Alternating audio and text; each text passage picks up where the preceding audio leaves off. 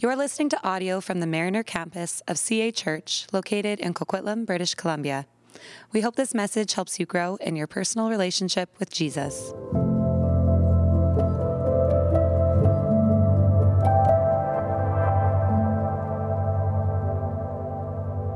My daughter Kinsley, okay, she's almost three years old now, and she has this little pink flashlight that she's absolutely obsessed with. And it's not a typical flashlight that shines a wash of light and illuminates an area. This this one it shines a picture on the wall or the roof or or the sur- or whatever surface you put it on, and it shines like a little picture. I think this one that she has shines a, a little rainbow or something like that. And so Kinsley came up with this game that she loves to play right before bed. And really, I think the passion for this game comes primarily from a desire to try and stay up a few extra minutes and not go to sleep. But here's how her game goes we turn off all the lights in her room.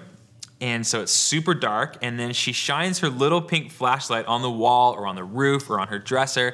And I have to run around as fast as I can and try to hit the bright light and the projected image that she's kind of shone on the, the, the, roof, the roof or the, or the wall or the dresser or wherever she is. And, and, we play this game until I eventually catch it, or I'm too out of breath to continue the game, and then I spend the next 20 minutes just trying to convince her to go to sleep. I want to look at a section of scripture right now. It's Matthew chapter 2, and it explores this journey of a couple guys who followed a star in the sky but for them, winning the prize and arriving where that light led didn't only give them bragging rights with a sassy little three year old kid. The prize that they received would change the trajectory of their entire lives and even the trajectory of the world. Matthew chapter 2. So if you have a Bible in front of you, you can turn there right now, or you can read along on the screen. Uh, we're going to read it in small chunks today, sort of section by section, as we work our way through the story, starting in verse 1. This is what it says. Now, after Jesus was born in Bethlehem of Judea in the day of Herod the king, behold, wise men from the east came to Jerusalem, saying, Where is he who is born king of the Jews? For we saw his star when it rose and have come to worship him. Okay, let's pause there for a moment. These first couple verses kind of set the stage for the rest of the story that we're going to look at. Jesus, the long awaited Messiah, has just been born. And, and Matthew, the author, he shares the details of Jesus' birth in the first chapter. And then this section, you might think of it as episode two of the Christmas story. It opens with the, these new characters, these sort of supporting leads. They're wise men. And they're traveling from the east, probably from Babylon or Persia, to the west, to Jerusalem, to find the king of the Jews. But who are these characters? Who are these so called wise men? Well, there's this famous Christmas song. You might even be humming it right now already in your head. And, and it, it talks about these characters. Do you know what I'm talking about? We three kings of Orient are, bearing gifts, we travel so far, and on the song goes. And, and the title itself places the identity of these men as what? As kings. That's how the carol goes. But here's the thing that idea of three kings isn't actually anywhere in the biblical text or the supporting historical documents. Not only does it not say anything about these travelers being kings, we also don't know anything about how many of these travelers there actually were. Maybe three, maybe more we actually don't know there was three gifts but there could have been many more men that were part of this group that was following the star to jerusalem i hope i'm not deconstructing your christmas story too much the word that's been translated here as wise men actually comes from the word magi which is where we get the word magician but, but not a magician like Shin Lim or Penn and Teller or a Vegas act. These weren't illusionists like we maybe think of when we think of magician. These were astronomers. They would look to the stars for the answers to life's biggest questions. They were worshipers of the stars. Now, I'm not sure if it's the same for you, but I grew up thinking of these wise men as the good guys, as humble kings who saw a star in the sky and traveled far and wide to worship this King of Kings. That's what I learned on the flannel graphs at Sunday school. If you grew up in church, you know exactly what I'm talking about. But as a number of scholars have pointed out, this is likely not what the original hearers would have heard or understood as they heard this story from Matthew about the wise men or the magi. They probably wouldn't have thought of these men as good or maybe not even as neutral. They were outsiders in race, they were Gentiles from the East, and they were also outsiders in profession, being that they were astronomers. Every other reference for, towards astronomers to magi in the New Testament is unfavorable. They were people who looked and who taught others to look to created things rather than the Creator and His Torah for guidance. They, they looked to their own calculations for wisdom, to zodiacs to deliver meaning. They were seen as idolaters, plain and simple. And not only that, but astronomers were a big part of Egyptian culture. And God had delivered his people out of slavery in Egypt just a few generations before. And so the, the thought of astronomers may have even given some of the original hearers a sort of PTSD because it would have reminded them of the tyranny that their ancestors experienced back in Egypt. So, for all of those reasons, to Israel and to the early church, the Magi would have been the least deserving guests at the birthday party of Jesus. So, why did they make them into Matthew's telling of the Christmas story? Here's what I think, and, and Dale Bruner, a New Testament theologian, helped me to see this. By placing Magi in the Christmas story, Matthew is telling us that God breaks through racial and cultural and moral barriers in his saving work, and he calls to himself the people that even society tells us are unworthy. The Magi are a walking illustration of the grace of God. And this is summed up beautifully in an Old Testament text where God says, I will show love to those who were called unloved. And to those who were called not my people, I will say, You are my people. And they will answer, You are my God.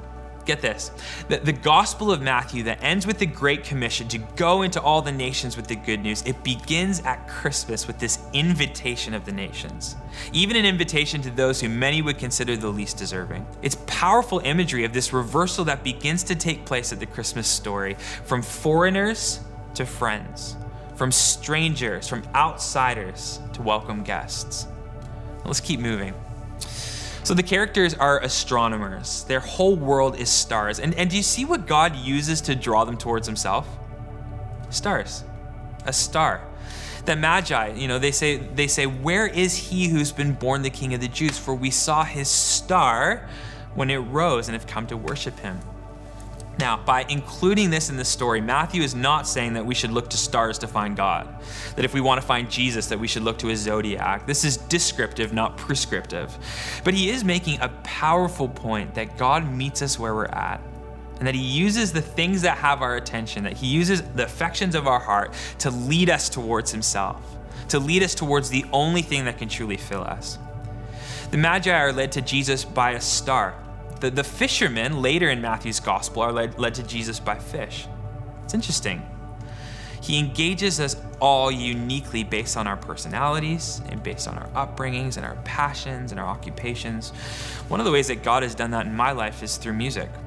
Especially when I was young, music was my life. I ate, slept, you know, lived music.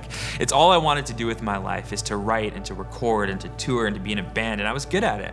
But when I was in grade nine, my whole world fell apart, or at least that's what it felt like as a 14 year old kid. I'd been homeschooled up until that time, up until grade nine. And, some of you heard that I was homeschooled just now, and you're saying, okay, everything's starting to make sense about this guy. But I went to public school, or Catholic school actually, in grade nine and and that's where my parents also got a divorce and my youth pastor who i loved left our church. There was a leader in my life that same year that got caught in serious moral failure. A myriad of other things were also going on and, and during that time i completely lost interest in god.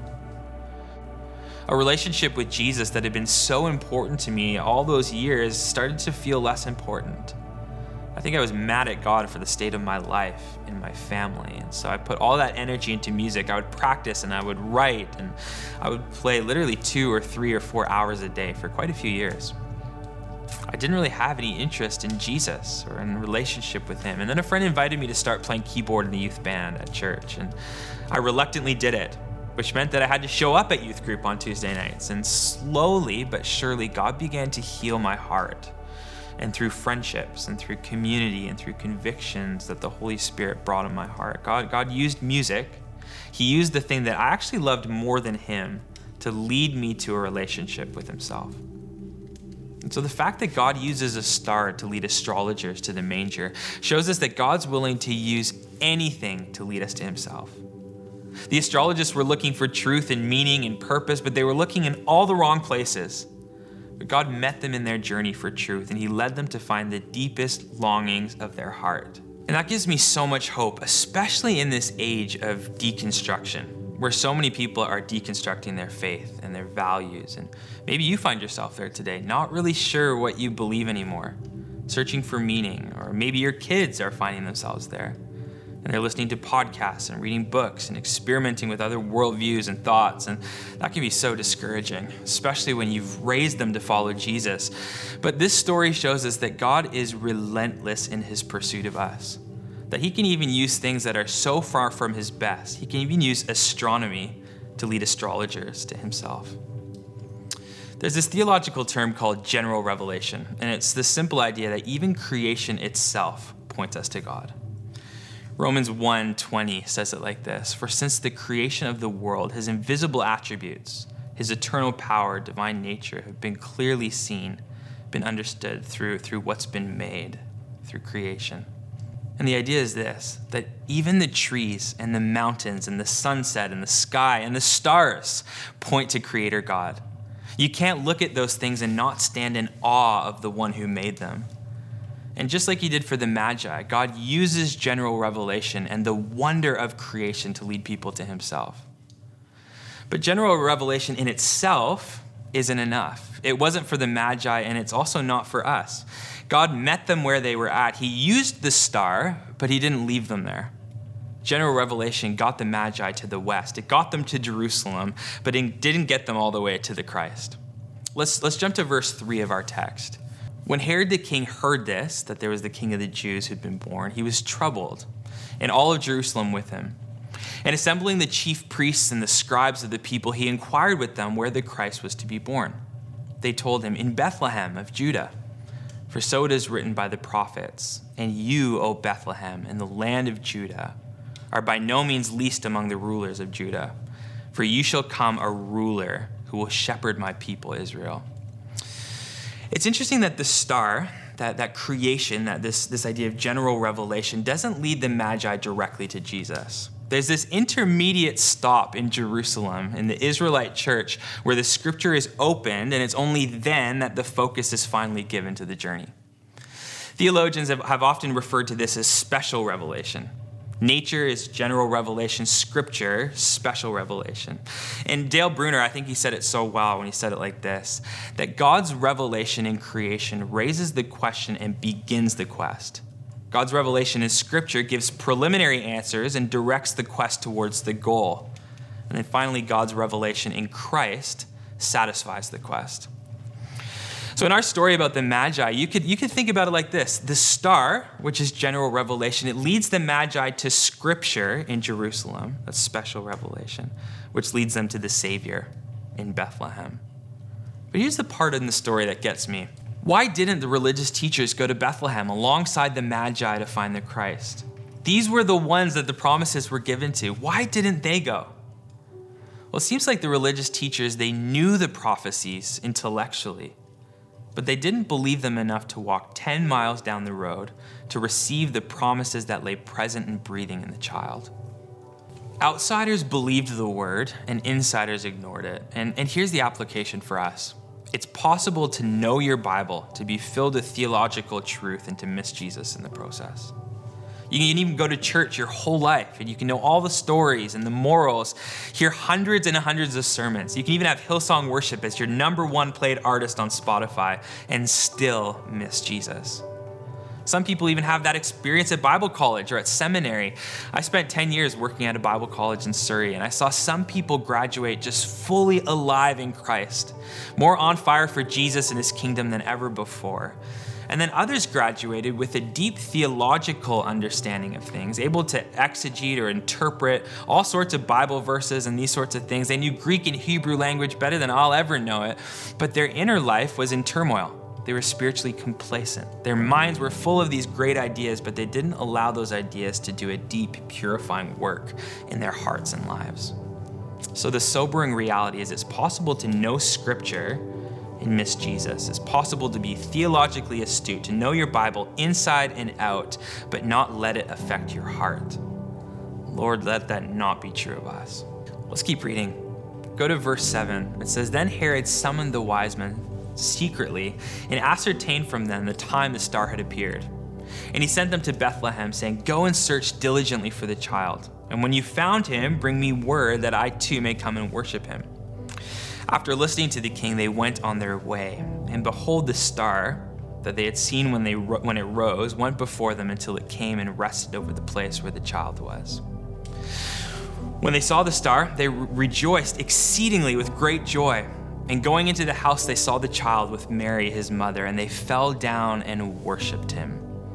Then, opening their treasures, they offered him gifts gold and frankincense and myrrh. Okay, finally, the Magi have reached their destination. They reached the newborn king and they traveled hundreds and hundreds of miles to get there. It's this incredible moment. And what's their response when they finally encounter the living Jesus? Matthew writes in verse 10 and 11 that they were filled with this great joy. Actually, he says they rejoiced exceedingly with great joy and they fell down in worship of him. Filled with great joy, they worshiped. This is the only reasonable response when you encounter the living Christ is to worship, is to bow down in adoration. When we understand that God, the God of the universe, would welcome us in, undeserving ones, those who were far off, those who, who were, were looking to idols to fill us, that He would draw us towards Himself, would turn foreigners and outsiders into welcome guests. We worship. We're filled with gratitude. We stand in awe of His great love and kindness. John 3:16 is probably the most quoted scripture verse in all the Bible, but it says this, "For God so loved the world that he gave his only son, that whoever believes in him." Take note of that word whoever. Whether it's Jews or Gentiles, men or women, all ethnicities, every tribe, every tongue, people of every socioeconomic status, whoever believes in him will not perish but have everlasting life the incarnation of Jesus, it ushers in this welcome of all people into the family of God. What John sums up in a phrase in John 3:16, Matthew describes in this story. In the story of the Magi, the invitation of all people, even the least likely people invited to the birthday party of the king. As we conclude, let's just look at that very last verse of the story. So, to recap, God has led the Magi to Jesus. He's used nature and he's used their interest and occupation as astrologists. Uh, through the prophecy in Scripture, he's also used that, and he's weaved it all together to bring them to Bethlehem where the baby's born. And they worshiped him and they offered gifts. And then in verse 12, it says this And being warned in a dream not to return to Herod, they departed to their own country by another way. That verse stuck out to me this last week, and it's a pretty remarkable and profound ending to the story. They go home a different way. They leave Bethlehem different people than they were when they set out on their original journey. And it's the same for us. When we encounter the living Jesus, we're never the same. The old way of life doesn't fit us anymore. We go home a different way. And like the journey of the Magi, the journey home can, can be filled with pit stops and sometimes desert nights that get dark. And there's even wild animals and wolves along the path, but our destination is secure as we follow Him through all of life's challenges until the day when we see Him face to face. Jesus is our way home. He is the truth, He's the life, He's the way. Amen? Let's pray together. Lord Jesus, we're, we're, we're thankful for this story that reveals so much about your heart and your love and your welcome. Just this idea that you would invite the least likely participants at your birthday party, that you would invite Magi, tells us so much about your welcome to us. You would make foreigners friends. I pray that we would be people who embrace that who, who, who come to you, who come close to you, but also who extend that welcome to others. That we would be changed by encounters with you. It's in your name we pray. Amen. Thanks for listening to this message. If you've been listening to our sermons, but you're not a part of a church community, we would love to have you join us. You can go to cachurch.ca to find out more about getting involved in the life and mission of CA Church.